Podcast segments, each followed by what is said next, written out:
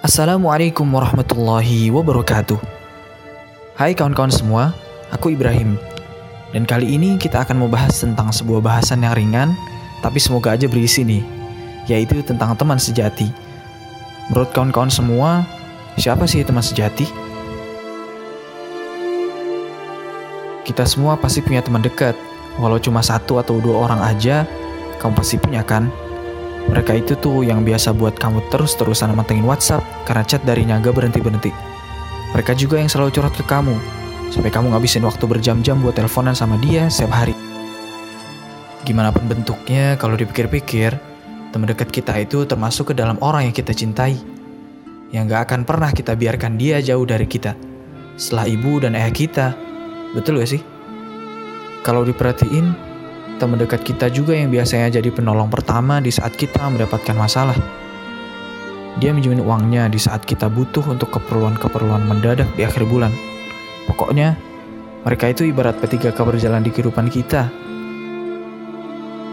Kawan-kawan semua, pernah gak sih kalian dengar sebuah hadis yang menjelaskan bahwa karena seorang teman, seseorang itu bisa selamat dari pedihnya, rasa takutnya, kejamnya yang mahsyar. Hmm, tapi sebelum itu, aku mau tanya nih, apa sih Yamul Mahsyar? Yamul Mahsyar adalah sebuah hari di mana seluruh makhluk hidup baik manusia, binatang ternak, hewan-hewan liar, burung-burung dan selainnya dibangkitkan, dikumpulkan, lalu diadili atas perbuatan mereka dulu di dunia. Pada saat itu semua manusia terkejut dan ketakutan. Coba dibayangin, mereka nggak lagi mikirin orang lain, bahkan keluarganya sendiri nggak muncul dalam benak mereka yang mereka pikirin adalah tentang diri mereka sendiri.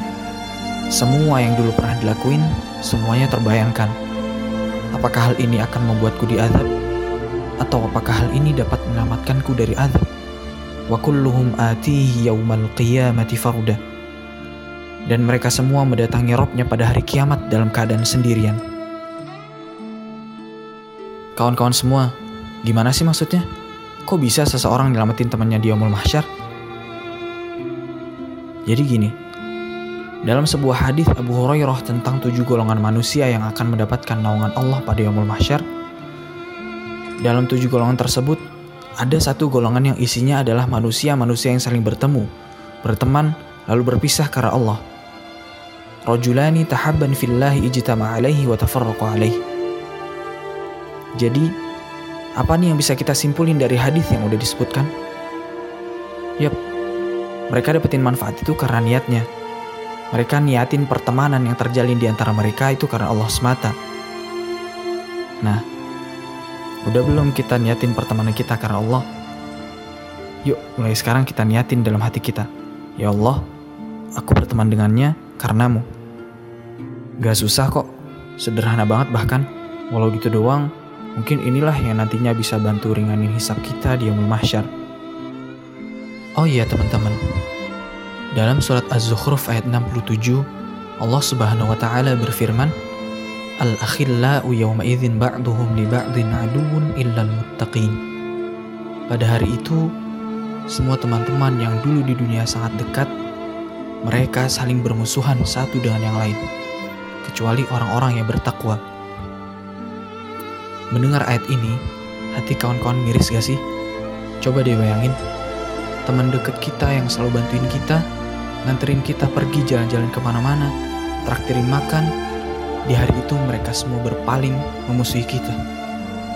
Bahkan lebih parahnya lagi nih ya, mereka mengatakan bahwa mereka menyesal dulu di dunia berteman dengan kita. Andai saja dulu di dunia aku tak berteman denganmu, pasti aku tak akan melakukan hal yang Allah murkai, sehingga aku tak akan diadab. Betapa mirisnya maka beruntunglah orang-orang yang bertakwa.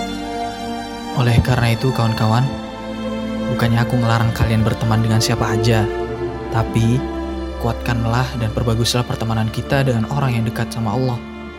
Karena teman yang solih merupakan aset kita kelak di akhirat. Merekalah teman sejati. Almaru ma'aman ahab. Seseorang kelak di akhirat nanti akan bersama dengan orang-orang yang ia cintai teman-teman kita, lingkungan kita adalah cerminan diri kita. Orang-orang menilai kita dari dengan siapa kita berkawan.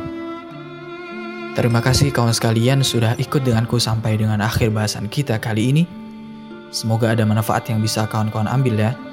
Akhir kata, Assalamualaikum warahmatullahi wabarakatuh.